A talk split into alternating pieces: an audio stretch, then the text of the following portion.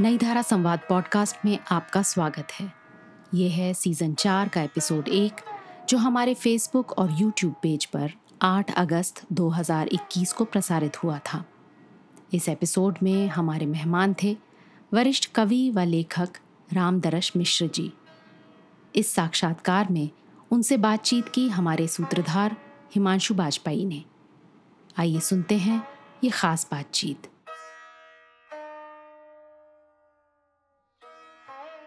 नमस्कार, स्वागत है आप सभी का नई धारा संवाद की इस कड़ी में। जैसा कि आप सब जानते हैं कि नई धारा संवाद में हम बात करते हैं हिंदी के अलग अलग साहित्यकारों से और उनसे बातचीत तो करते ही हैं, उनकी रचनाएँ उनके स्वर में सुनते हैं। तो आज इस कड़ी में हमारे साथ हैं हिंदी के वरिष्ठ साहित्यकार, बल्कि मैं कहूँ कि अभी के वरिष्ठतम साहित्यकार रामदर्श मिश्र जी। रामदर्श मिश्र जी, हिंदी के वरिष्ठ साहित्यकार हैं। उनका जन्म 15 अगस्त 1924 को गोरखपुर के डुमरी गाँव में हुआ। उसके बाद उन्होंने अलग अलग विश्वविद्यालयों में पढ़ाया बड़ौदा विश्वविद्यालय में, उसके बाद गुजरात विश्वविद्यालय में और उसके बाद दिल्ली विश्वविद्यालय में। और इस पूरी साहित्यिक यात्रा के दौरान उन्होंने कई कृतियाँ अलग अलग विधाओं में लिखी। तो उनके पास उपन्यास भी हैं, कहानी संग्रह भी हैं, कविता संग्रह भी हैं, संस्मरण भी हैं, आत्मकथा भी हैं और एक लंबा साहित्यिक सफ़र उनका है। तो उनकी प्रमुख किताबों में पानी के प्राचीर टूटता हुआ जल, बीच का समय, सूखता हुआ तालाब, खाली घर, एक वह दिनचर्या, पथ के गीत, पक गई है धूप और तमाम ऐसी किताबें हैं जिन्हें इस लंबे सफ़र के दौरान पाठकों का बहुत प्रेम, बहुत सम्मान मिलता रहा है उन्हें कई पुरस्कारों से नवाजा गया है, जिनमें से व्यास सम्मान और साहित्य अकादमी पुरस्कार प्रमुख है। और हमारे लिए ये एक ऊर्जा का ही नहीं, एक प्रेरणा का विषय भी है कि सत्तानबे साल की उम्र में रामधरश मिश्र जी आज भी ऊर्जावान है और साहित्य सर्जना में लीन है। और आगामी पंद्रह अगस्त को उनका सत्तानबेवा जन्मदिन जो है वो होगा। और इस बातचीत को शुरू करने से पहले हम नई धारा संवाद की तरफ़ से और खुद अपनी तरफ़ से उन्हें उनके जन्मदिन की भी आगामी शुभकामनाएँ देते हैं और उसके बाद स्वागत करते हैं बहुत गर्व के साथ नई धारा संवाद की इस कड़ी में रामधरश मिश्र जी का। धन्यवाद धन्यवाद। हम्म। सर आप कैसे हैं? ठीक हैं आप? वैसे तो सत्तानवे साल की जो उम्र होती है तो उसका अपना असर तो होता ही है। जी।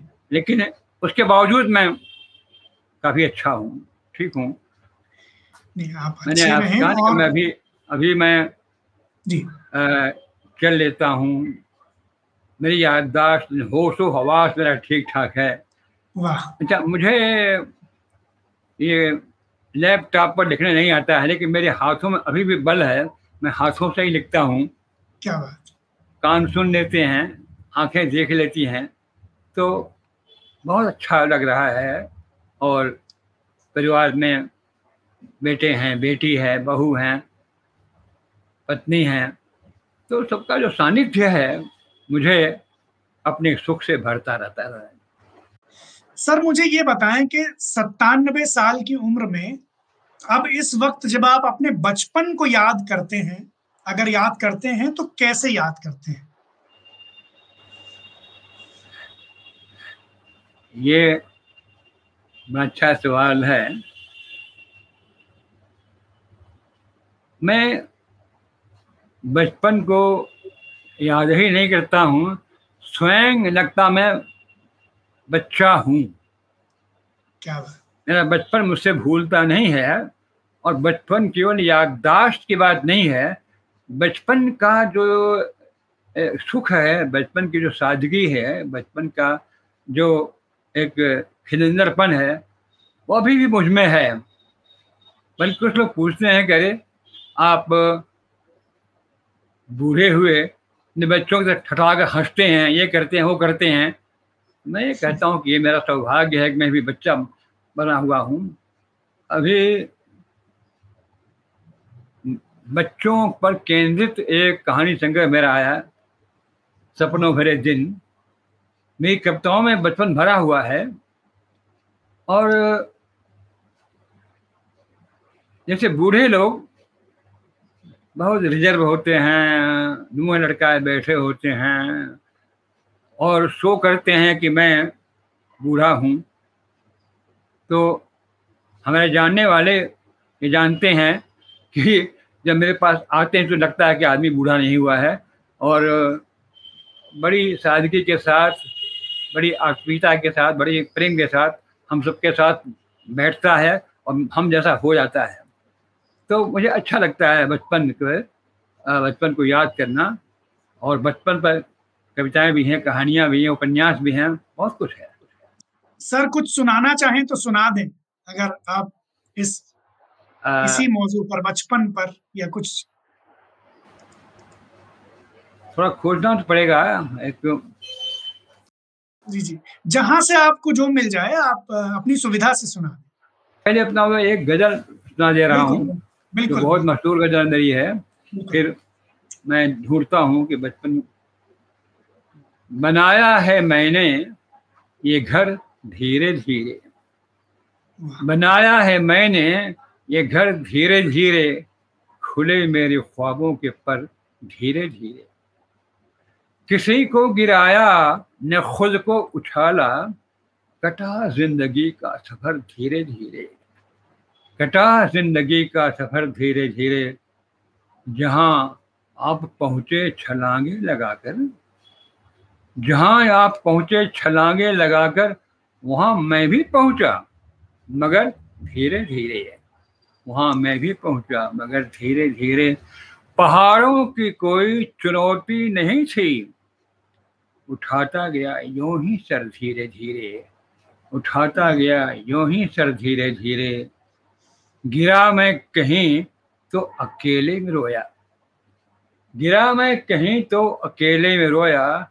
गया दर्द से घाव भर धीरे धीरे, गया दर्द से घाव भर धीरे धीरे। न हंस कर न रो कर किसी में उड़ेला, न हंस कर न रो कर किसी में उड़ेला। पिया खुद ही अपना जहर धीरे धीरे, पिया खुद ही अपना जहर धीरे धीरे। जमी खेत के साथ देकर चला था। जमी खेत के साथ लेकर चला था। उगा उसमें कोई शहर धीरे धीरे उगा उसमें कोई शहर धीरे धीरे मिला क्या न मुझको आए दुनिया तुम्हारी मोहब्बत मिली है। अगर धीरे धीरे बनाया है मैंने ये घर धीरे धीरे वाह क्या बात सर आपने बहुत बहुत सारी विधाओं में लेखन किया है। ये गजलों की प्रेरणा क्या थी आपकी? गजलों की तरफ़ आप कैसे आए? गजलों का सिलसिला तो अब शुरू हुआ है लेकिन मैं समझता हूँ कि आ, सन साठ के आसपास उसके इर्द गिर्द ही मैंने कई गजलें लिखी थी। एक छोटा मन से लिखी थी मतलब कभी देखा देखी नहीं। गजलें पढ़ता था उर्दू की हिंदी की तो अपने आप कुछ गजलें निकल आई मुझमें और मेरा ख्याल है कि शुरू की तीन चार गजलें बड़ी अच्छी हैं लेकिन जब दुष्यंत कुमार की गजलों के बाद धारा बही तो शायद मुझे भी लगा कि गज़ल चलती रहनी चाहिए और एक के बाद एक गज़ल लिखने लगा और अभी भी कुछ गज़लें निकल आती हैं। कोरोना के संदर्भ में जब दिल्ली में लॉकडाउन था जी। तो बेटी का मकान है और सोनीपत में। वहाँ ले गई थी। और वहाँ तीन चार गजलें बहुत दिनों बाद निकली। कुछ मुक्तक निकले कुछ कविताएँ निकली। जी। हुआ ऐसा कि अब कविता का क्रम बहुत शिथिल हो गया है। जी। और इधर मैंने कई बीस कविताएँ लिखी और फिर लिखना बंद कर दिया। अब सोचता रहा कि क्या करूँगा? अब एक बीस कविताओं से तो कुछ संग्रह बनेगा नहीं। और मैं इधर कविताएँ लिख नहीं रहा हूँ। पता नहीं क्या हुआ? वहाँ कुंडली यानी सोनी पर जा करके मन। में कुछ उफान आया। तो कुछ गजलें बन गई कुछ मुक्तक बन गए कुछ कविताएँ बन गई। तो मैंने सोचा कि अब एक संग्रह बन सकता है। जी। तो समवेत नाम से एक संग्रह तैयार किया है जिसमें भोजपुरी के तीन चार गीत हैं। वाह। वो छप कर आएगा तो उसका अपना सुख होगा। क्या अ, एक मेरी शुरू की गज़ल है बहुत मशहूर हुई थी। उसकी कुछ पंक्तियाँ देखता हूँ जी बिल्कुल। आप लोग जो हमें देख रहे हैं वो अपने सवाल पूछना ना भूलें। आखिर के जो दस मिनट होंगे हम उनमें आपके सवाल रामदरस जी तक पहुंचाएँगे। तो आपका अगर कोई भी सवाल हो रामदरस जी से तो आप पूछ सकते हैं और यहाँ भेज सकते हैं। ये ये। दूर ही दूर से बुलाता है। कौन है? पास नहीं आता है। इसकी एक कहानी है कि। मैंने पीएचडी कर लिया था और नौकरी की खोज में था तो लगता था कि अब मिली तब मिली अब मिली तब मिली। जी। और वो एक आशा बना करके गायब हो जाती थी। जी। उस संदर्भ में एक गज़ल निकली थी जी। दूर ही दूर से बुलाता है कौन है? पास नहीं आता है। दूर ही दूर से बुलाता है कौन है? पास नहीं आता है। उसकी आवाज़ अजनबी जैसी उसकी आवाज़ अजनबी जैसी फिर भी लगता है युगों का नाता है। क्या फिर भी लगता है युगों का नाता है। डूब जाता हूँ जब कि रातों में। हम्म। ठंडियाँ चाँद की हिलाता है। क्या डूब जाता हूँ जब कि रातों में। झंडियाँ चाँद की हिलाता है राह पाओ में पिन्हा कर मेरे। हम्म। राह पाओ में पिन्हा कर मेरे जीठियों पर मुस्कराता है। राह पाँव में पिन्हा कर मेरे जीठियों पर मुस्कराता है। रूप उसका सदा अरेखा रूप हम्म। उसका सदा अरेखा पर जैसे कोई फूल महमहाता है। क्या बात। रूप उसका सदा रेखा पर जैसे कोई फूल महमहाता है बंद तन्हाइयों के कमरे में हम्म, जैसे कोई झाँक झाँक जाता है। बंद बात तन्हाइयों के कमरे में जैसे कोई झाँक झाँक जाता है बात करता किसी से छिप मेरी।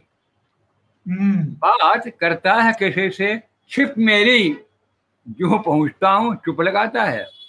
क्या जो पहुँचता हूँ चुप लगाता है। गुजरा शायद अभी यहीं से है।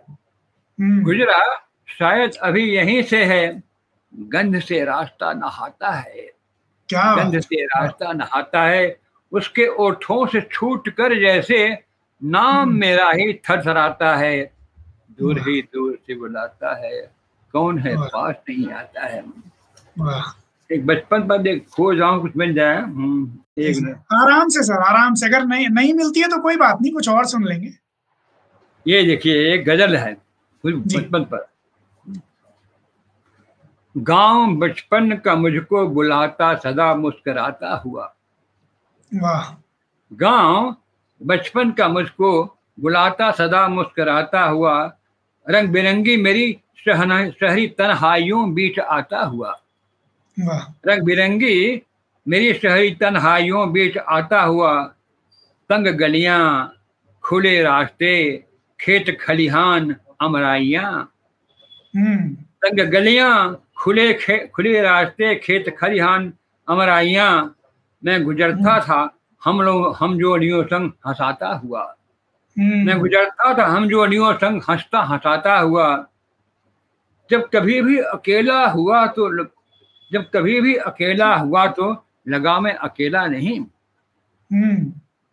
जब कभी भी अकेला हुआ मैं लगा मैं अकेला नहीं अपनी फ़सलों से था बात करता उन्हें उसी में नहाता हुआ। अपनी फ़सलों से था बात करता उन्हें में नहाता हुआ। पेट खाली था पेट खाली था लेकिन दिनों में उमंगों की थी आंधियाँ। पेट खाली था लेकिन दिनों में उमंगों की आंधियाँ हर महीना था साथ ही साथ चलता हमें थपथपाता हुआ। हम्म, हर महीना था साथ ही साथ चलता हमें थपथपाता हुआ। रूठ जाते थे हम खेल ही खेल में साझकर चुप्पियाँ। रूठ जाते थे हम खेल ही खेल में साझकर चुप्पियाँ। प्यार फिर फिर बुलाता था हमको खुशी से रुलाता हुआ। प्यार फिर फिर बुलाता हमें था खुशी से नहाता हुआ। भूख थी प्यास थी जाने कितनी। भूख थी प्यास थी जाने कितनी मगर कोई दहशत न थी। क्या भूख थी प्यार थी थी। जाने कितनी मगर कोई दहशत न थी। वक्त चलता था सबको समेटे हुए गीत गाता हुआ। वक्त चलता था सबको अच्छा। समेटे हुए गीत गाता हुआ। माँ की आँखों में थे ख्वाब कितने उमड़ते हमारे लिए। माँ की आँखों में थे ख्वाब कितने उमड़ते हमारे लिए। कंठ में था पिता का कोई दर्द सा थरथराता हुआ। हम्म, कंठ में था पिता के कोई दर्द सा थरथराता हुआ। कितनी खुशबू थी मिट्टी की गाती बगीचे के बाज़ार में। हम्म, कितनी खुशबू थी मिट्टी की गाटी बगीचे के बाज़ार में उसमें हंसता था घर अपने आँगन का उत्सव मनाता हुआ। उसमें हंसता था अपने उसमें हंसता था घर अपने आँगन का उत्सव मनाता हुआ। पूछता था कुशल क्षेम घर का ठहर कर समय राह में। पूछता हम्म। था कुशल क्षेम घर का ठहर कर समय समय राह में। देखता था कोई देखता था अगर कोई भटका मुसाफिर सजाता हुआ। क्या बात पूछता था कुशल क्षेम घर का ठहर कर समय राह में। देखता था अगर कोई भटका मुसाफिर सा जाता हुआ। रंग फैले थे कितने फिजाओं के घर से मदरसे तलक। हम्म, रंग फैले थे कितने फिजाओं के घर से मदरसे तलक।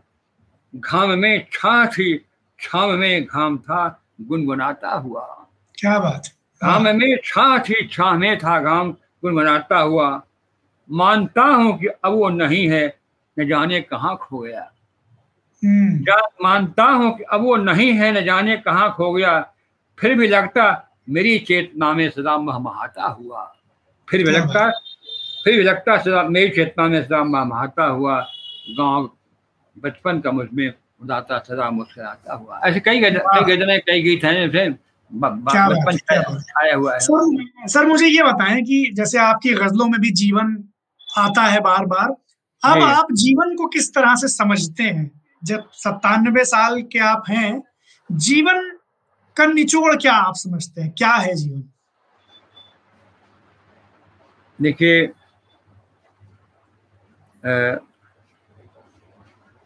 बचपन मेरा पिता गरीबी में। जी। पूरा गाँव ही गरीब था बाढ़ आती थी फ़सलें बह जाती थी पूरा गाँव। मेरा घर भी अभावग्रस्त रहा। तो बचपन को मैंने काटा अभावों में लेकिन एक मेरी मेरी गज़ल है पेट खाली था मगर दिल था भरा त्योहार से। पेट खाली था मगर दिल था भरा त्योहार से अब भर, अब भरा है पेट दिल कंगाल जैसा हो गया। हम्म, तो बचपन में पेट खाली था लेकिन त्योहारों से मन भरा हुआ था। तो मुझे लगता है कि आ, मेरे भीतर जीवन का एक उत्साह शुरू से ही रहा है। हम्म, अब देखिए साहित्य लिखना कविता लिखना जी। ये कोई डॉक्टर का नुस्खा तो नहीं है। ये अपने भीतर की एक ताकत है भीतर का एक सुख है भीतर का रस है। तो वह रस रस रस ही नहीं बल्कि जीवन के वैल्यूज़ जीवन के मूल्य हम्म, बचपन से हमारे मन में समाये हुए थे। और जब मैं दर्जा दो तीन में था तो पता नहीं क्या बात थी? जब कोई लोकगीत सुनता था। हम्म, पाठ्यक्रम में कोई कविता पढ़ता था मानंद द्विवेदी वगैरह की। तो था काश काश मैं भी ऐसा लिखता। काश वाह। मैं भी ऐसा लिखता। यानी किसी ने कुछ कहा नहीं कि भीतर एक जो बात थी भीतर कोई जो एक ऊर्जा थी जो सजना थी वो अपने वैल्यूज़ के साथ अपनी गहराई के साथ मेरे भीतर थी वो निकलना चाहती थी। लेकिन मैं वो दर्जा दो तीन चार में कोई कविता क्या बनती? बल्कि मेरे कुछ मित्रों ने कहा कि देखिए किसी पेड़ के नीचे एकांत में बैठकर सोचिए तो कविता आ जाएगी। वो अभी किया लेकिन दर्जा छः में जब मैं गया तो हम्म, मेरे एक सहपाठी ने कहा कि मेरे गाँव का एक लड़का पढ़ता है गोरखपुर में वो कविताएँ लिखता है। तो पता नहीं क्या हुआ कि इसको सुनते ही मेरे भीतर जो कुछ जमा था वो उबल पड़ा। मैंने कहा मैं भी लिखूँगा। तो उसी दिन स्कूल के पास कांग्रेस की सभा हो रही थी। मैंने पहली कविता उस पर लिखी। तो कविता मेरे साथ रही है। जी। हमेशा से। और कविता का साथ होना हो जो होना होता है। एक अच्छे जीवन का साथ होना होता है। कविता में जो अपना ही नहीं अपने आसपास का दर्द होता है दुनिया का दर्द होता है दुनिया का सुख दुख होता है जी। और दुनिया के सुखों दुखों के प्रति मन में एक पीड़ा होती है और दुनिया कैसी बन कैसी बननी चाहिए कैसे बन सकती है इसके लिए एक मूल्य होता है। तो इसके साथ यानी इनसे भरी हुई जो कविताएँ थी उपन्यास थे कहानियाँ थी उनके साथ में चलता रहा। तो लोग अब भी कहते हैं कि मिस्र जी में मेरी सादगी है। इस सादगी मैंने गाँव से पाई कविता तो पाई ही और गाँव से सादगी पाई। शायद उस गरीबी ने मुझे सादगी दे दी और औरों के प्रति एक संवेदना सहानुभूति दे दी। तो मैं तमाम विषमताओं के बीच तमाम जो तकलीफें थी अभाव थे उनके बीच। इसी कविता के साथ और कविता के की शख्स के साथ जीता रहा हूँ। इससे मुझमें मेरे जीवन में यह है कि औरों का दर्द मेरा दर्द बन जाता है। चाहता हूँ और लोग भी इस गरीबी से नजात पाएँ। देखता हूँ किसी कबाड़ी के बच्चे को घूमते हुए तो लगता है कि ये भी बचपन है क्या है क्या है देश है? तो मेरी ज़िंदगी सादगी से भरी हुई बीती और सादगी में हमेशा गाँव का जीवन गाँव का मूल्य रहा है और अ, लोग मेरे मेरी इस सादगी को मेरे व्यक्तित्व को प्यार करते हैं ये बहुत बड़ी बात है। वाह क्या बात है। सर ये बताएँ कि जैसे जैसे जो साहित्य में भी जो चेंजेस आए जो बदलाव आते रहे समय समय पर जब आपकी इतनी। लंबी साहित्यिक यात्रा रही जी जी जी तो उन बदलावों के साथ आपने तालमेल कैसे बिठाया? चाहे भाषा के लेवल पर हो चाहे राजनीति के लेवल पर हो तो वो उन चेंजेस के साथ तालमेल कैसे हाँ, बिठाते अच्छी बात है। देखिए जब मैंने कविता शुरू की थी दो हज़ार छः में तो गाँव का स्कूल था। कविता क्या होती है कविता का परिवेश क्या है, ये मुझे कुछ पता नहीं था। केवल मैं अपने को व्यक्त कर रहा था। अब मुझे याद नहीं है वो तो उन कविताओं में क्या था, क्या नहीं था, लेकिन मैं छंद सीख रहा था। और छंद में जो कुछ गाँव की बातें थी, गाँव के इतिहास थे खेत बाड़ी थे, आते थे तो और राष्ट्रीय चेतना जागृत थी। राष्ट्रीय चेतना भी मेरी कविताओं में आ रही थी। जब मैं विशारद और साहित्य करने के लिए बरहज गया बरहज एक बड़ा कस्बा है बाबा राघवदास का गया तो कोर्स में पंत जी थे प्रसाद जी थे वहाँ देवी आती थी तो मुझे लगा छायावाद का जो की भाषा है वही हम्म। अच्छी भाषा है तो उस भाषा के अनुसार मैं अपनी भाषा को बदलने लगा। हम्म, खास करके जब मैं बनारस गया तो मुझे महसूस हुआ कि वास्तव में कौन कौन कवि हैं कविता आज कैसे लिखी जा रही है क्या हो रहा है।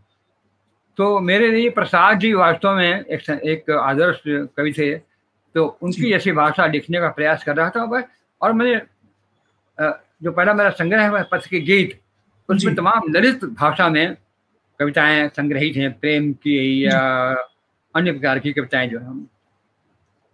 बनारस में जब मैं बीएचयू में गया हम्म।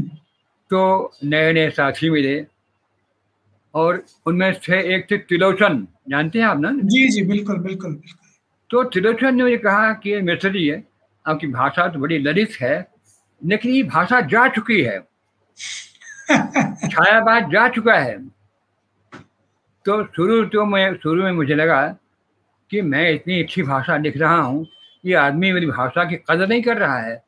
लेकिन स्वतः है धीरे मैं अपने आप सीखता हूँ तो अच्छा लगता है। कोई सिखाता है तो उसकी बात मन में पड़ी तो होती है लेकिन आ, मैं सीखता भी हूँ तो सहज भाव से धीरे धीरे सीखता हूँ। तो शुरू में तो मेरी नाराज़गी हुई लेकिन बाद में मुझे लगा कि इस भाषा को छोड़ना चाहिए। और सन पचास में मैं मार्क्सवादी भी बना और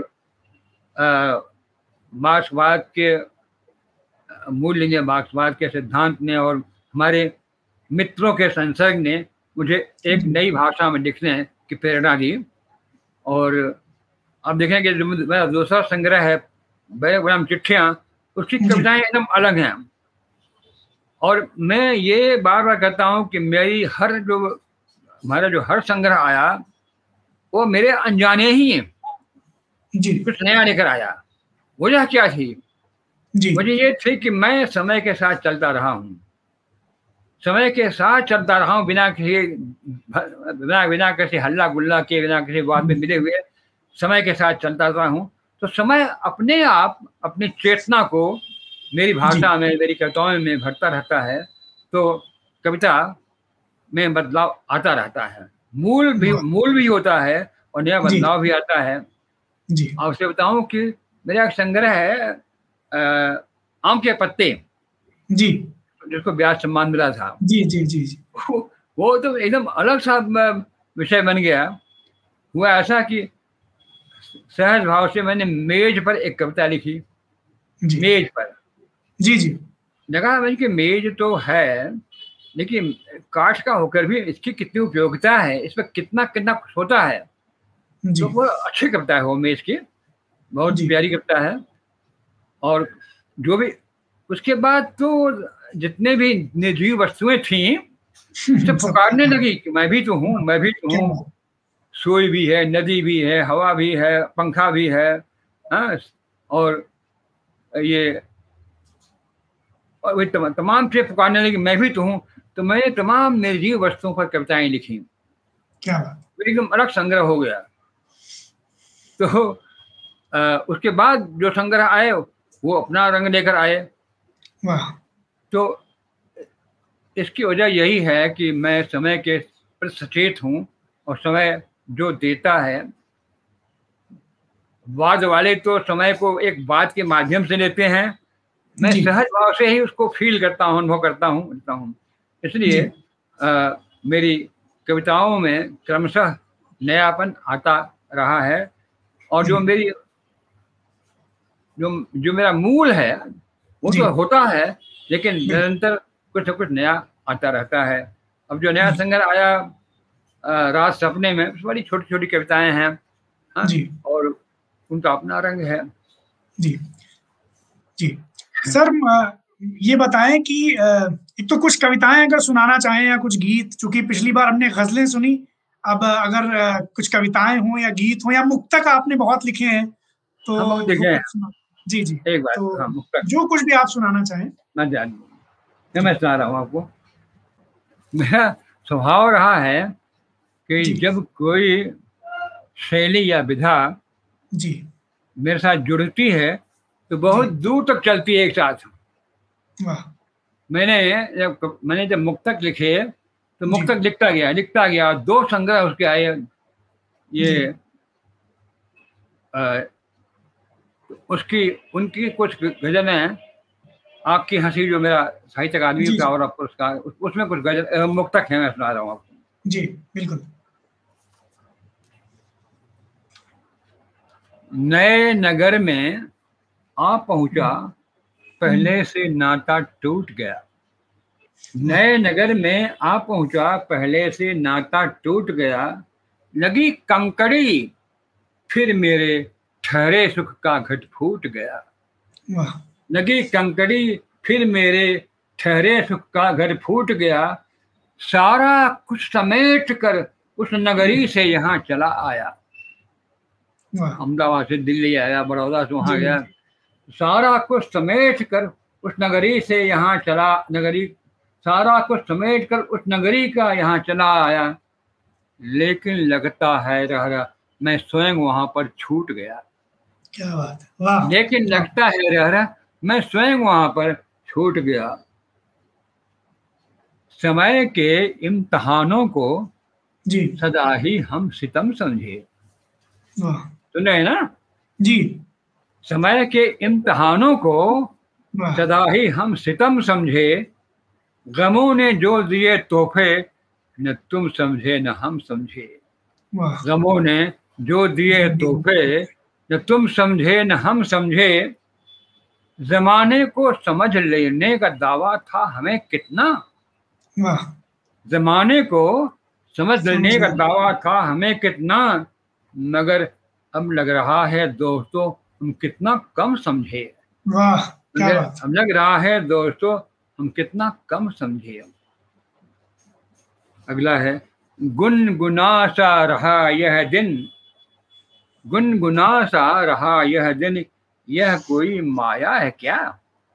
गुनगुना सा रहा यह दिन यह कोई माया है क्या? हंस रहा है पास कोई अपना ही साया है क्या? हंस रहा है पास कोई अपना ही साया है क्या? फिर रही है हवाओं में फिर रही है हवाओं में एक भीनी सी महक। फिर रही है हवाओं में एक भीनी सी महक। हो रही आहट हृदय में फिर कोई आया है क्या? है, क्या बात। हो रही आहट हृदय में फिर कोई आया है क्या? एक जो है वो अपनी ज़िंदगी जी। पर चार लाइनें हैं। जी। एक लंबा सफ़र था मेरे दोस्तों। एक लंबा सफ़र था मेरे दोस्तों। राह चलती रही मोड़ खाती हुई। एक लंबा सफ़र था मेरे दोस्तों। राह चलती रही मोड़ खाती हुई। साथ होली हवा आग बन के कभी। साथ होली हवा आग बन के कभी और कभी प्यार से महमहाती हुई। कभी प्यार से महमहाती हुई। कंटकों ने किए चाक जब भी बसंत हम्म, कंटकों ने किए चाक जब भी बसंत छा गए फूल बनकर बसंत देह पर। हम्म, कंटकों ने किए चाक जब भी बसंत छा गए फूल बनकर बसंत देह पर। थक के बैठा जब ही मौत के पास में हम्म, ज़िंदगी ज़िंदगी आ गई गुनगुनाती हुई। मौत के थक के बैठा जब ही मौत के पास में ज़िंदगी आ गई गुनगुनाती हुई। अभी एक ये है कि अब अपने ही पर है।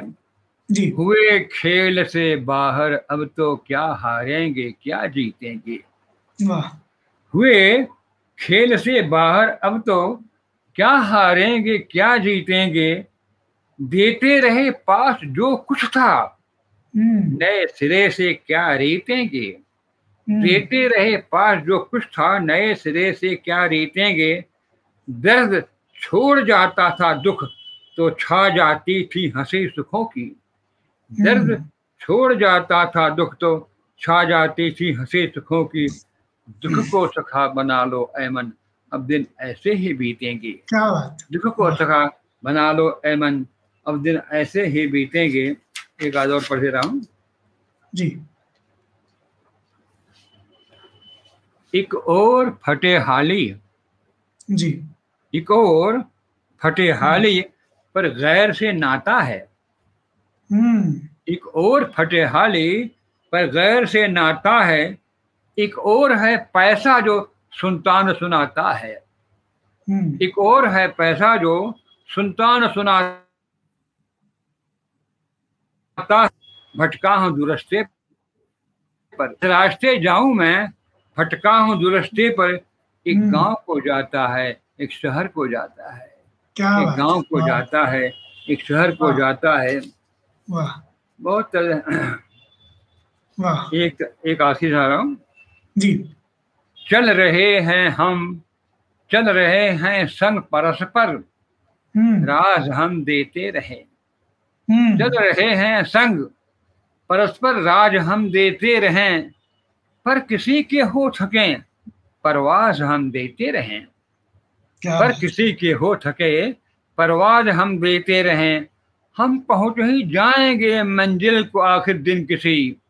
हम हम्म, पहुँच ही जाएँगे मंजिल को आखिर दिन किसी आपसी ख्वाबों को बस आवाज़ हम देते रहें। आपसी ख्वाबों को बस आवाज़ हम देते रहें। कविता आपको सुना। रहा हूँ। जी। हम्म। शीर्षक और एक दिन। सदियों चलते चलते आदमी जंगल से बाहर आया। सदियों चलते चलते आदमी जंगल से बाहर आया। कितना अच्छा लगा था सभ्यता की रोशनी में नहाना। कितना अच्छा लगा था सभ्यता की रोशनी में नहाना। जंगल में तो हमेशा एक चौकन्ना भय तना रहता था। हम्म, जंगल में तो हमेशा एक चौकन्ना भय तना रहता था कि पता नहीं कौन जीव कब किस कमज़ोर जीव पर टूट पड़े? खेलने कूदने खाने पीने सोने जागने में कोई कोई निश्चिंत को कहाँ कोई निश्चिंतता थी? हम्म, खेलने कूदने खाने पीने सोने जागने में कहाँ कोई निश्चिंतता थी? जंगल से बाहर आकर उसने गाँव बसाए शहर बसाए बड़े संबंधों के लय रची। औरों के दर्द उसके आँसू बने और हम्म, खुशी उसकी हँसी। उसके भीतर से जंगल जाग न पड़े। उसके भीतर से जंगल जाग न पड़े इसलिए हम्म। धर्म ग्रंथ लिखे हम्म, संविधान बनाए कविताओं और कड़ाओं के खुशबू से संवेदनाओं को महकाया। लेकिन चलते चलते आज उसके पाँव ठिठक गए। लेकिन चलते चलते आज उसके पाँव ठिठक गए। लगा कि जंगल की आवाज़ में कोई रो रहा है। लगा कि जंगल की आवाज़ में कोई रो रहा है। कौन रो रहा है? यहाँ तो ऊँचे ऊँचे हसीन भवनों की श्रृंखलाएँ हैं। कौन रो रहा है? यहाँ तो ऊँचे ऊँचे हसीन भवनों की श्रृंखलाएँ हैं। चिकनी चिकनी हंसती हुई सड़कें हैं। बेतहाशा दौड़ते हुए नाना प्रकार के वाहन हैं। देवताओं की तरह सजे हुए स्त्री पुरुषों के ओठों पर सभी मुस्कानें तैर रही हैं मगर कोई रो रहा है। मगर कोई रो रहा है कह रहा है मैं समय हूँ। हम्म, कह रहा मैं समय हूँ देखो मेरी छाती फाड़ कर देखो इसमें कितने चीतकार समाये हुए हैं।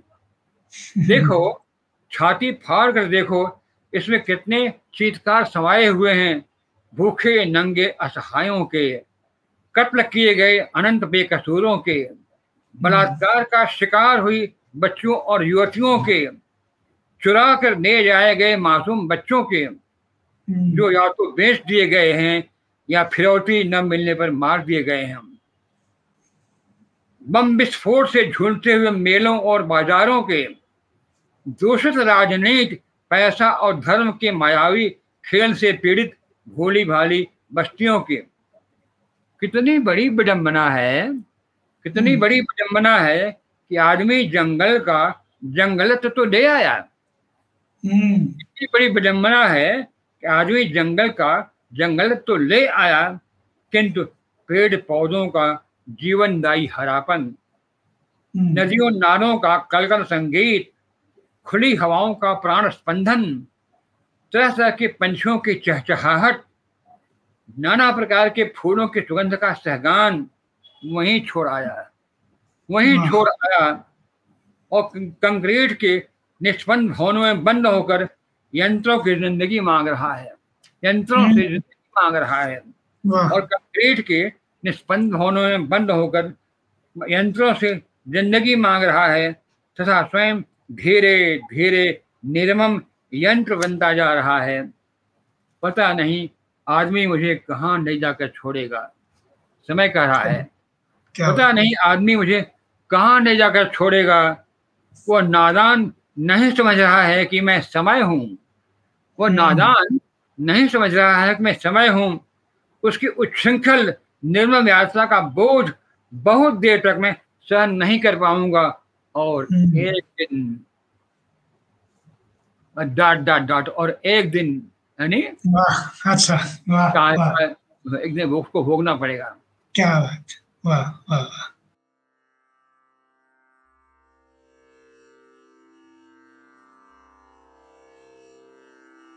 बातचीत के दौरान रामदरश मिश्र जी ने बचपन जीवन व हिंदी कविता के प्रति अपने रुझान जैसे विषयों पर विस्तार से चर्चा की। साथ ही उन्होंने अपनी कुछ चुनिंदा रचनाओं का पाठ भी किया। आइए सुनते हैं इसके आगे की रोचक बातचीत।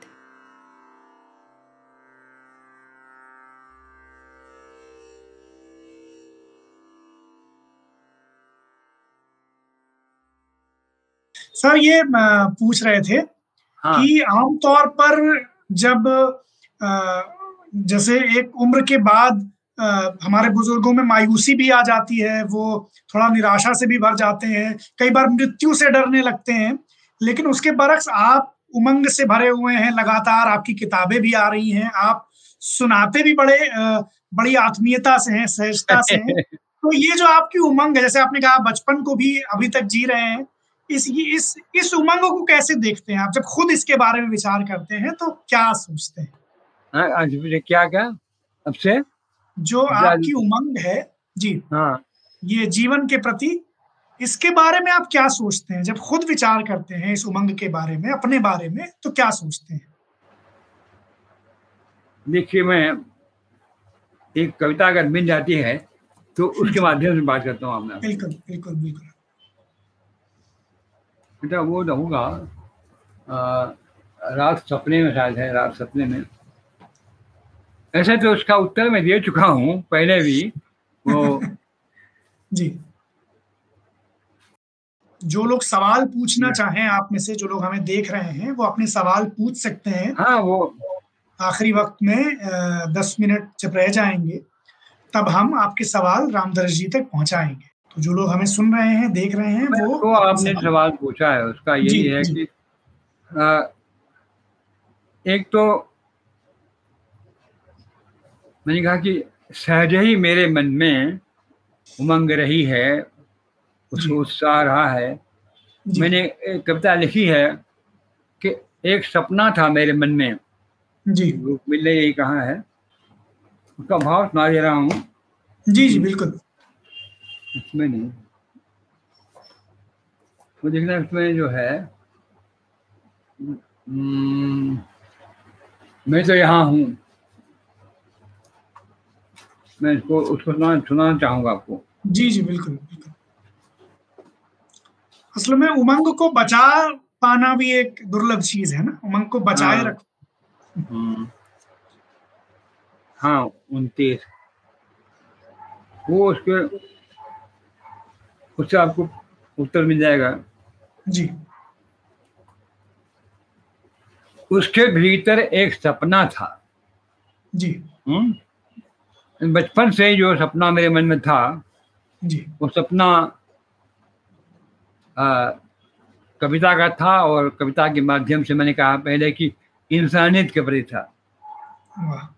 कच्चे टूटे मकान में कठोर हकीकतें फैली हुई थी।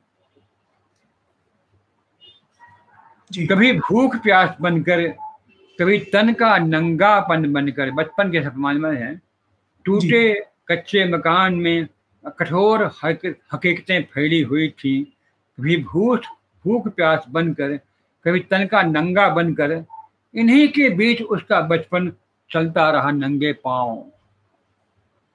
इन्हीं के बीच उसका बचपन चलता रहा नंगे पाँव।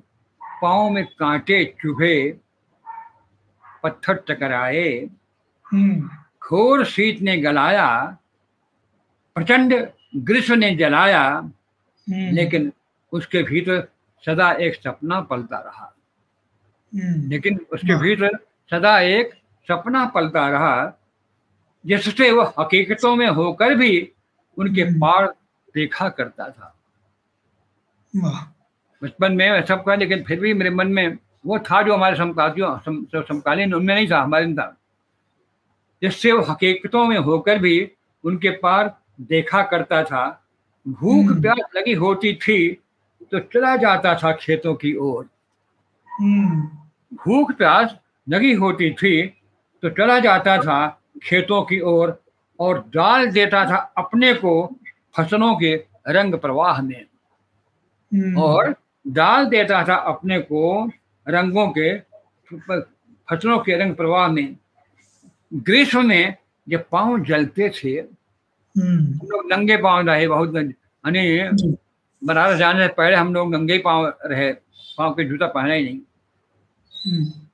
हम्म, फ़सलों के प्रवाह ग्रीष्म में जब पाँव जलते थे तब उसका मन उतार लेता था पेड़ों की छां अपने ऊपर। हम्म, उतार अपने ऊपर। और लगता था बादल आने वाले हैं। देखिए सपना देखिए सब। जी। ग्रीष्म में जब पाँव जलते थे तब उसका मन उतार लेता था पेड़ों की छां अपने ऊपर और लगता हम्म। था बादल आने वाले हैं। शीत अभाव लगे नंगे तन पर जब शीत अभाव लगे नंगे तन पर जब कांटे से चुभन लिए पसरा होता था। जी। कांटों की चुभन लिए पसरा होता था तब मन पतझर से होता हुआ बसंत की ओर चला जाता था। ठंडे सन्नाटे में फूल खिलखिलाने लगते थे कोकिल गाने लगता था। गाँव में शिक्षा की एक छोटी सी मंजिल थी यानी मिडिल हम्म। स्कूल जी। उसका मन हमेशा उसके पार कुछ देखता रहता था। स्कूल में था भी लेकिन स्कूल के बाहर भी देखता था। कुछ कुछ देखता रहता था। कुछ स्पष्ट तो नहीं था पर था ज़रूर। हम्म, कोई स्पष्ट तो नहीं था पर था ज़रूर। कभी कभी लगता था कि वह खो गया है नंगी हकीकतों के बिकट विस्तार में। क्या बात कभी कभी लगता था वह खो गया है नंगी हकीकतों के बिकट विस्तार में लेकिन तभी कोई भीतर गुनगुनाने लगता था। धीरे धीरे ज्ञात हुआ कि वो कविता थी। क्या धीरे धीरे ज्ञात हुआ वो कविता थी। ऐसे ही चलती रही उसके जीवन यात्रा। गाँव के सहयात्री रुकते चले गए। कोई यहाँ रुका, कोई वहाँ रुका। लेकिन उसके भीतर एक सपना था जो उसे आगे आगे ठेलता गया। हकीकत के भीतर किसी और हकीकत की तलाश में वह यहाँ गया, वह वह यहाँ तक आ गया। आज लगता है कठोर हकीकतें तो गुम हो गईं, लेकिन उसका सपना एक हकीकत बनकर व्याप्त है। यहाँ से वहाँ वाह, क्या बात। वाह वाह क्या बात है।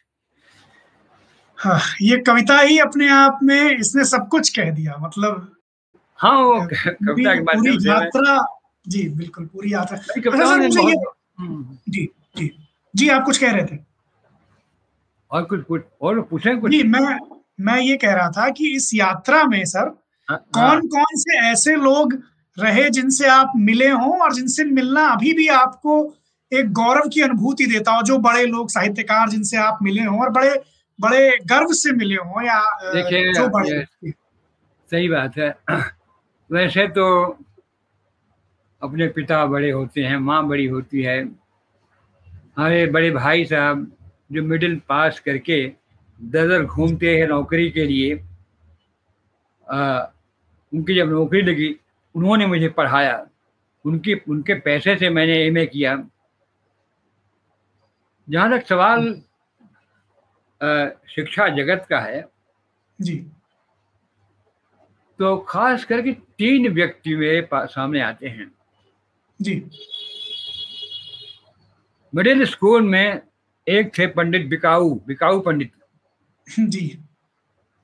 बड़े प्रबुद्ध रहे हुए। हम्म, वे कविताएँ पढ़ाते थे तो गा के पढ़ाते थे।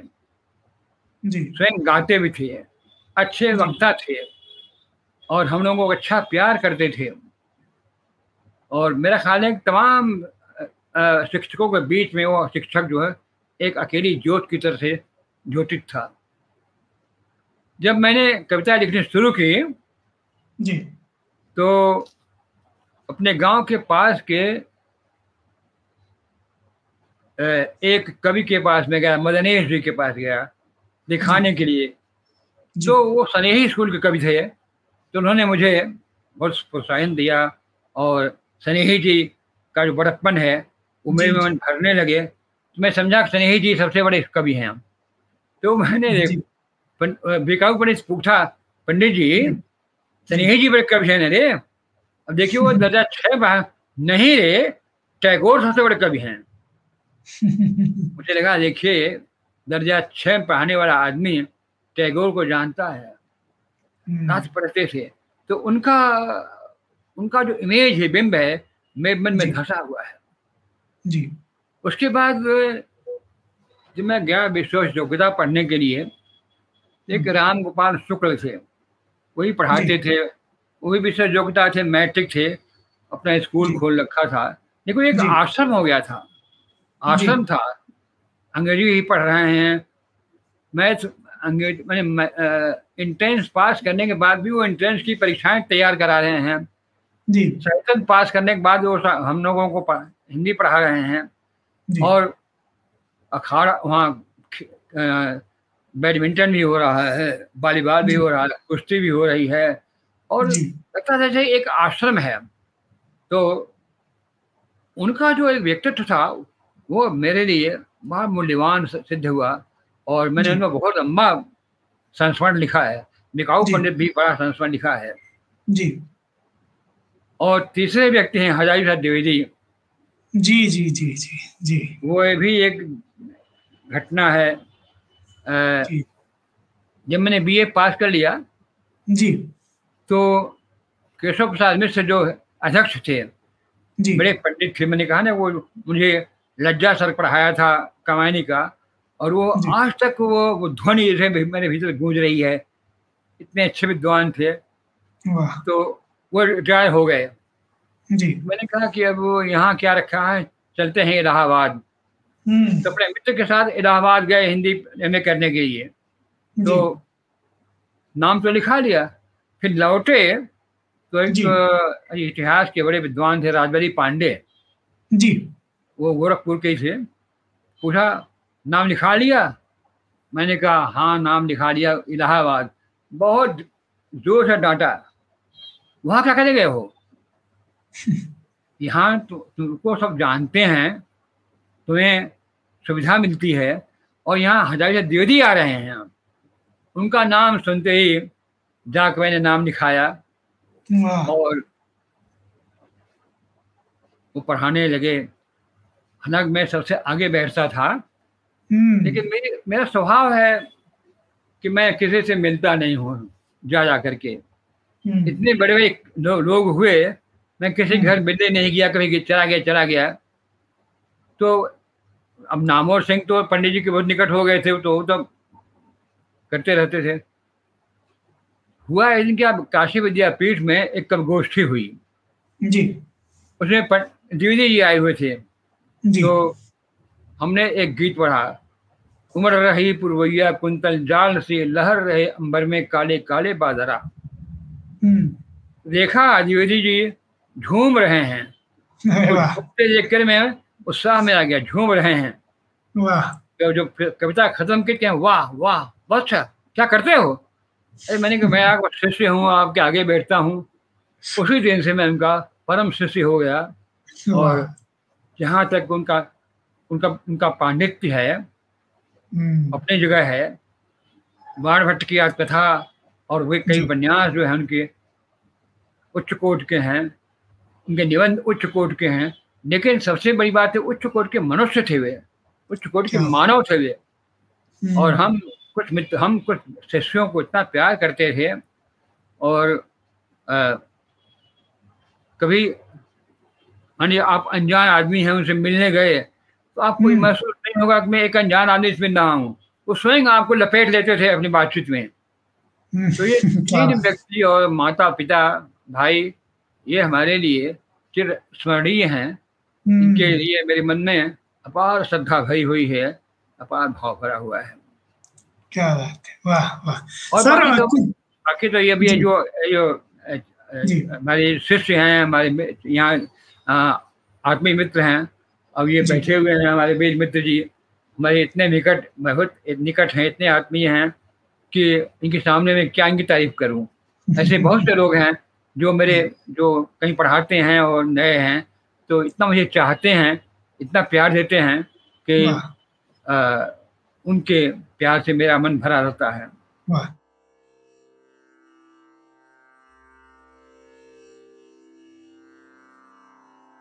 नई धारा संवाद लाइव के अंतिम चरण में दर्शक अपने प्रिय रचनाकार से अपने प्रश्न पूछते हैं।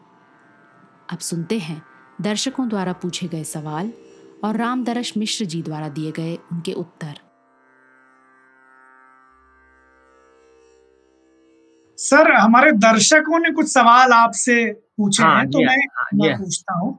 तो ये महेश पुनेठा जी का सवाल है कि साहित्य हाँ। लेखन के लिए किसी विचारधारा के प्रति प्रतिबद्ध होना कितना ज़रूरी मानते हैं आप? जब मैं स्वयं नहीं हूँ प्रतिबद्ध तो मैं, इसका जवाब है कि मैं स्वयं यानी मार्क्सवादी हुआ था मैं। मार्क्सवादी होने के बाद दो, दो चार साल में मार्क्सवादी रहा भी। लेकिन मुझे लगा कि जो कविताएँ मैंने मार्क्सवाद के दबाव में लिखी थी वे बहुत सहज नहीं है तो मेरे संग्रह में वो नहीं है। मेरा ख्याल है कि जैनंद जी का ने कहा था कि रचना आदमी करता है वाद नहीं करता है विवाद नहीं करता है विचारधारा नहीं करती है। विचारधारा आपके आपकी दृष्टि आपको दृष्टि देती है आपको मूल्यबोध देती है आपको दुनिया को देखने की एक निगाह देती है लेकिन आप उसमें फंस जाइए। तो ये आवश्यक नहीं है ये। तो मैं मानता हूँ कि जब मैं खुद भी वाद से परे हूँ तो उनका जवाब ये होगा कि वाद ग्रस्त होना सर्जना के लिए आवश्यक नहीं है। जी।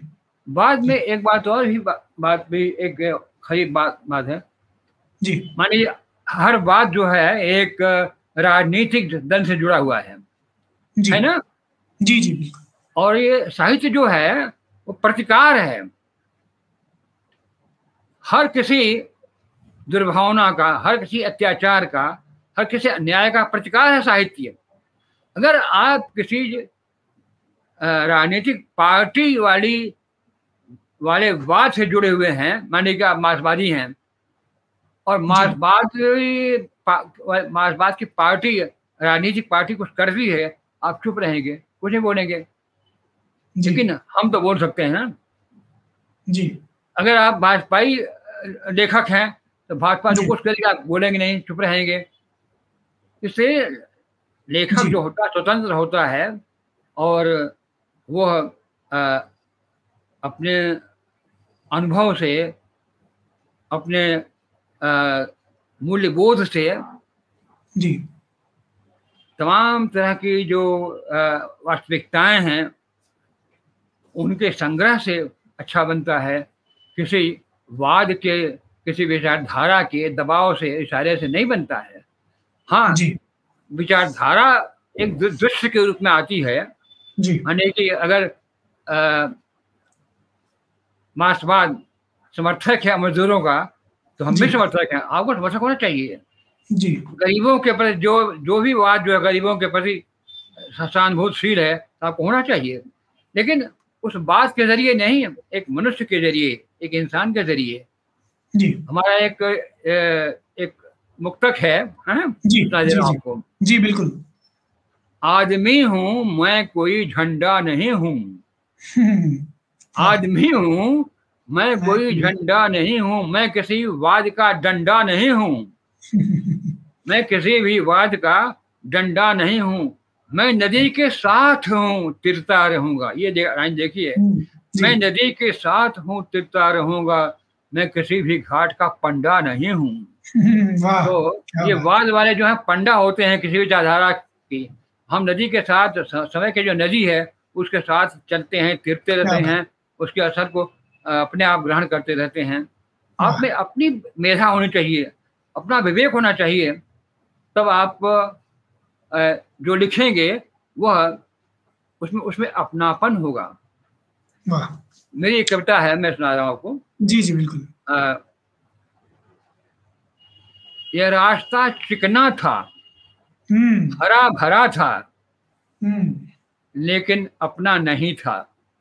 हम्म। उस पर जब जब चला फिसल कर गिर पड़ा। अपना रास्ता तो बिहड़ है सुनसान है तपाता है हैरान करता है लेकिन गिराता नहीं खड़ा करता है। बाहर बाहर माचता है भीतर भीतर बड़ा करता है। तो हम्म। लेखन का अपनापन होता है यानी आप की कविता आपकी है आपका उपन्यास आपका है आप कहानी आपकी है यह चेतना पाठक मन में होनी चाहिए। वो जैसा लिख रहे हैं आप वैसा लिख रहे हैं किसी विचारधारा ने कुछ आपको विचार दे दिए हैं कुछ सामग्री दे दी है कुछ दे दिया आप उसके तहत तहत लिख रहे हैं तो जैसा वो लिखेंगे वैसा आप लिखेंगे जैसा वो लिखेंगे वैसा आप लिखेंगे। हम्म सही। सर ये एक सवाल आया है कि हाँ. निपट एकांत के क्षणों में आप क्या पढ़ना पसंद करते हैं या किन महत्वपूर्ण लेखकों के साहित्य को उलटते पलटते हैं? देखिए तो मेरा पढ़ना हो नहीं पा रहा है। अब की बात कर रहा हूँ। जी जी अब मैं थक जाता हूँ पढ़ते पढ़ते। कुछ पत्रिकाओं की कहानियाँ पढ़ता हूँ अच्छी हुई उन्हें पढ़ लिया। लंबी कहानियाँ भी पढ़ने का उत्साह नहीं होता है। लेकिन जब मैं युवक था जब मैं शिक्षक था जी। और जब मैं इतना बूढ़ा नहीं हुआ हुआ था तो मैं बहुतों को पढ़ता था। ऐसा होता है कि कोई कब या कोई रचनाकार महत्व का नहीं होता महत्व की होती उसकी रचनाएँ। जी। अब निराला इतने बड़े कवि हैं तो आवश्यक नहीं कि उनकी शादी करता है जो है। अच्छी हो पढ़ी जाए। जी। वरांशक पूजा है सर्वस्मृति है या कुछ अच्छे गीत हैं भी पढ़े जाते हैं हम भी पढ़ते हैं। जी। तो इसी तरह से प्रेमचंद है प्रेमचंद के जो अच्छी कहानियाँ हैं वो हम पढ़ते हैं पढ़ते रहे हैं। लेकिन उन्हें बहुत सी कहानियाँ ऐसी लिखी हैं जो आ, सामने भी नहीं है और पढ़ना ज़रूरी भी नहीं है। तो हर लेखक के पास हर अच्छे लेखक के पास कुछ अच्छी रचनाएँ होती हैं चुनी हुई होती हैं।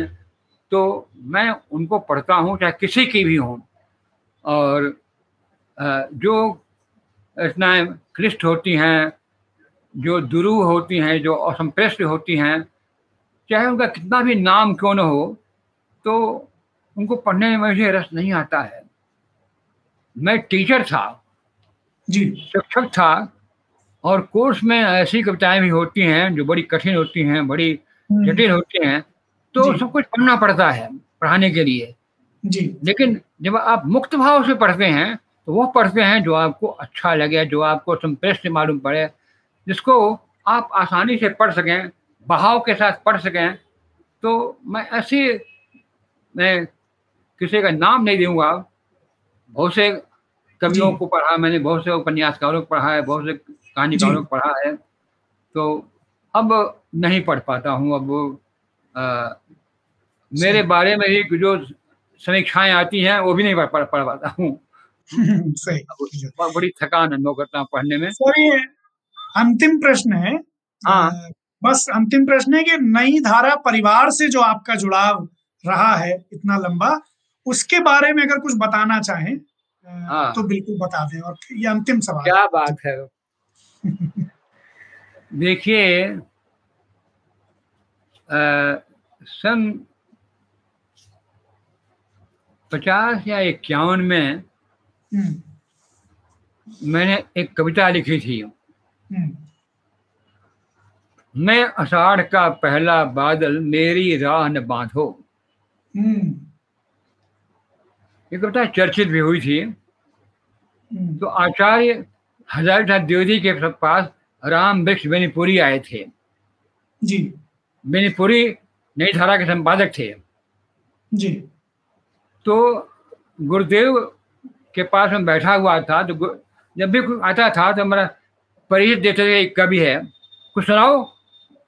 जी। तो मैंने राम बेनीपुरी को यही कविता सुनाई है। और वे उछल पड़े। दो दो हमको दो हमको दो मुझे दो। मैं छापूँगा नई धारा में रह जा करके बड़े सम्मान से उसको छापा और नई धारा के साथ ये मेरा पहला साबका था मेरा पहला संबंध था जो बहुत ही महत्वपूर्ण है बहुत मूल्यवान है। उदयराज सिंह जब संपादक हुए जी। तो लगातार मुझे छापते रहे लगातार मुझसे मांगते रहे लगातार मुझे प्यार करते रहे जी। सम्मान देते रहे और लगातार मेरा जुड़ाव बना रहा उससे एक लेखक की हैसियत से। जी। उदयराज जी दिवंगत हो गए। उन पर एक पुरस्कार घोषित हुआ। और श्री नारायण जी संपादक बने। श्री नारायण जी के आने से नई धारा में एक नई जान आ गई। जी। नई प्राणमत्ता आ गई। जो नया लिखा जा रहा है अच्छा लिखा जा रहा है उसके संपर्क में आए, उन्होंने लेखकों से मांगना शुरू किया। अच्छे लेखकों से अच्छे टाइम मांगना शुरू किया तो नई धारा में छापना शुरू किया तो नई धारा का एक अलग सा व्यक्तित्व बना और ये भी बड़े हर्ष की बात है और मेरे लिए गौरव की बात है कि उदयराज सिंह के नाम पर जो एक लाख का पुरस्कार घोषित हुआ मुझे इसके योग्य समझा और मुझे बुलाया। उनके परिवार ने मुझे बहुत सम्मान दिया। उनके उदयराज पत्नी ने मुझे बहुत प्यार दिया और पूरे पटना के कवियों ने मुझे सम्मान दिया, मेरे साथ जुड़े। तो नई धारा के साथ मेरा लगातार संबंध बना हुआ है। अभी भी मैं अपनी कविताएँ भेजता हूँ गज़लें भेजता हूँ समीक्षाएँ भेजता हूँ समीक्षाएँ छपती रहती हैं। और शिवनारायण जो खुद मेरे बहुत आत्मीय हैं। आ, वो यहाँ दिल्ली में आते हैं तो मेरे यहाँ और से आते हैं और मुझसे मांगते रहते हैं। और मैं आ, उनके लिखे को और ख़ास करके संपादकी को बहुत पसंद करता हूँ और कहता भी हूँ उनसे कि आपकी संपादकी बहुत पांडित्यपूर्ण है। उनकी गज़लों का संग्रह आया था अभी एक हाँ? तो सबसे पहले मुझे उन्होंने भेजा देखने के लिए कहा देख लीजिए। देखा तो अच्छी गज़लें पढ़ करके मेरा मन प्रफुल्लित हो उठा और अ, श्री नारायण जी एक गज़लकार के रूप में आज जाने जाते हैं। तो नई धारा के साथ मेरा संबंध बहुत अच्छा रहा लंबा संबंध रहा बना रहेगा जब तक मैं ज़िंदा हूँ। वाह। सर बहुत शुक्रिया आपका, बहुत धन्यवाद कि आपने वक्त निकाला और इतनी कीमती बातें, यानी जो एक एक अक्षर जो हमने आपसे सुना है, वो बड़ा कीमती है और इसके लिए मैं पूरे नई धारा परिवार की तरफ़ से आपका शुक्रिया अदा करता हूँ। आप दीर्घायु तो हैं ही और दीर्घायु हो और आपकी ये जो रचनात्मकता है, उसका फ़ायदा न सिर्फ़ हमें, बल्कि हमें, हम ये, मेरा ये कहना है कि जितनी जो पढ़ने लिखने वाला समुदाय है, उस पूरे समुदाय को मिलता रहे, ऐसी कामना है। बहुत शुक्रिया, दिल से शुक्रिया। मैं आपको और सुधरायण जी को और आपके साथियों को धन्यवाद देता हूँ कि मुझे इतना कुछ कहने का अवसर मिला, अपने को व्यक्त करने का अवसर मिला और एक सन्नाटे सन्नाटे के बीच एक रौनक भरा समय गुजरा। धन्यवाद। तो अगली कड़ी में आप सबका इंतज़ार रहेगा और अभी इस कड़ी में इतना ही। अगली कड़ी में मिलते हैं और आप सबका बहुत शुक्रिया जो हमें अलग अलग माध्यमों पर देख रहे थे। उन सब का हृदय से आभार।